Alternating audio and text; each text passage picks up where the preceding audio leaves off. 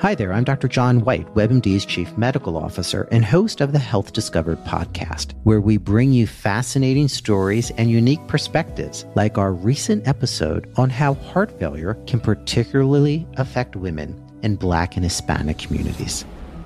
We've documented it time and time again. She was young, she was Black, she was a woman. No one expected her to look like the face of heart failure. When you don't look like what someone expects, that's going to lead to delays in diagnosis. We all have to take this constellation of symptoms, treat it the same each and every time, whether it's a young person, a black person, a woman. If someone presents to me with my heart racing and feeling winded, I need to get an echocardiogram 100% of the time, regardless.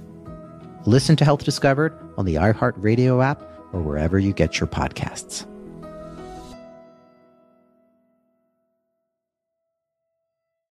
Il mostro che fa più spavento è quello che inviti tu stesso a entrare nella tua casa. Così sembra che avesse detto Sarah Pardee Winchester, la vedova del famoso fabbricante di armi, che pareva fosse perseguitata dai fantasmi delle persone uccise dai famosi fucili di famiglia. Mi è sempre piaciuta questa frase perché descrive bene il peso, alle volte inaspettato, che le nostre azioni possono avere sulla nostra vita. In particolare oggi vi parlerò di stress e del perché quasi sempre siamo proprio noi i responsabili dello stress che subiamo nel corso della nostra esistenza. E per vederla dal lato positivo di come molto spesso possiamo agire per cambiare cambiare le cose a nostro vantaggio, no? Infatti molto spesso, più di quanto superficialmente immaginiamo, le forme di stress che più ci tormentano derivano da scelte che abbiamo fatto noi stessi e, parafrasando le parole della vedova Winchester, rappresentano dei mostri che abbiamo fatto entrare noi stessi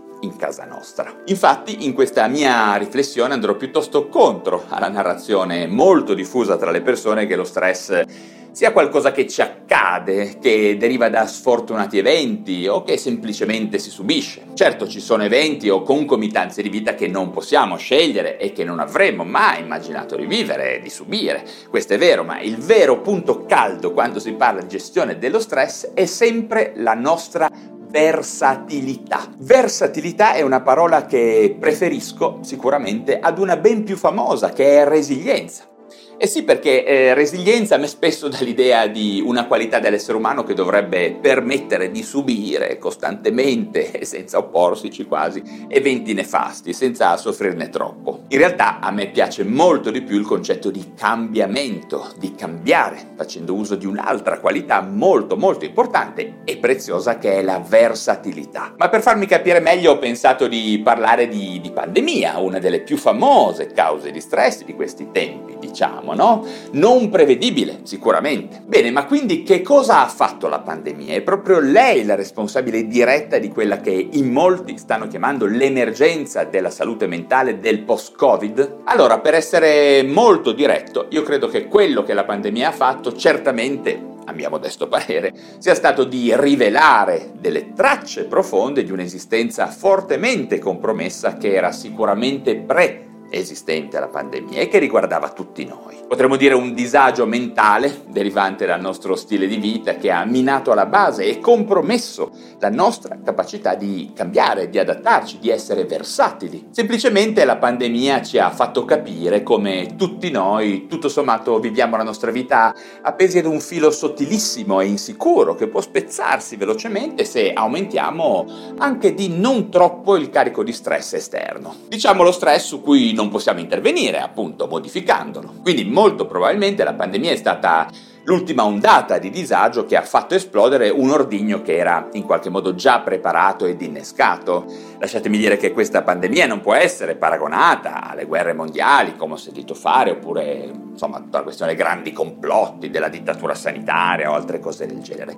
Ma in realtà qualche cosa è successo, certamente abbiamo, abbiamo subito, specialmente i più giovani, le restrizioni molto pesanti, relazionali, dei lockdown, mentre le persone più mature hanno visto amplificarsi ancora di più lo stress economico, che era sicuramente preesistente però. Ma io sento anche spesso dire eh, che sarà mai in passato i nostri nonni sono sopravvissuti benissimo alla guerra, la spagnola, la fame, i disagi, insomma disagi ben peggiori. Tutto vero.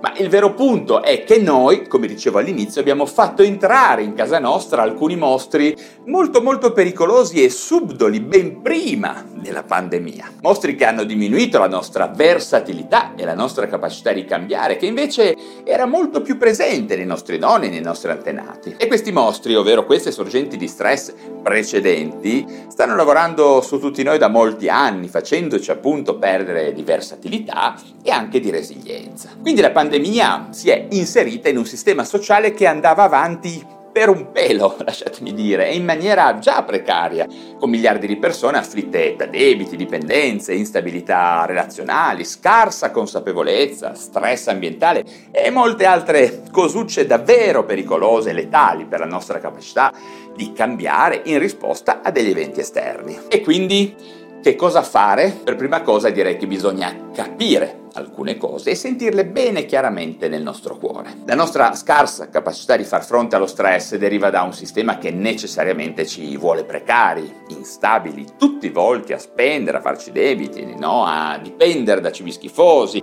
da alcol, da consumismo e da mille altre cazzate che non servono a nulla. Tutto questo ci rende fragili, poco versatili, letteralmente bloccati in luoghi che ci stressano, in lavori che non ci appagano, in situazioni socio-ambientali malsane. Bloccati, tutti noi siamo bloccati. Cerchiamo di andare avanti con piccole gratificazioni dopaminiche, ve ne ho parlato in molti altri video, il cui risultato è solo quello di bloccarci ulteriormente. Piccoli acquisti, cibi spazzatura, automobili a rate, mille idiozie a rate. Questo stile di vita accelerato, iperconnesso al sistema capitalistico che domina, lo accogliamo noi, proprio noi, in casa nostra, senza rendercene conto la maggior parte delle volte. Ed è a questo punto che vi voglio ripetere la frase che vi ho detto all'inizio. Il mostro che fa più spavento, che più ci terrorizza, è quello che invitiamo noi, noi stessi, a entrare nella nostra casa.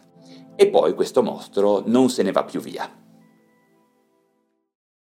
Are you struggling to lose weight and keep it off? Tired of wasting time and money on starvation diets that lead to more frustration and stress? If there was a weight loss solution that could actually work for you, would you try it? Then head to golo.com. I'm Steve. I lost 138 pounds in nine months on Golo. I'm Amber. I've lost 128 pounds with Golo taking release. If you're ready to take back control of your life, head to golo.com now and see how Golo can work for you. That's G O L O.com. My sleep is way better. My inflammation has gone way down. Golo saved my life. I was way overweight. That's what sent me down the path. I wanted to make sure and live for my kid. I have literally tried everything. I was on the verge of getting gastric bypass surgery, and I saw the Golo commercial, and it was the last thing I tried because it worked. Join over 2 million people who have found a better way to lose weight with Golo. Your healthier and happier life begins at golo.com. That's G O L O.com. Again, GOLO.com.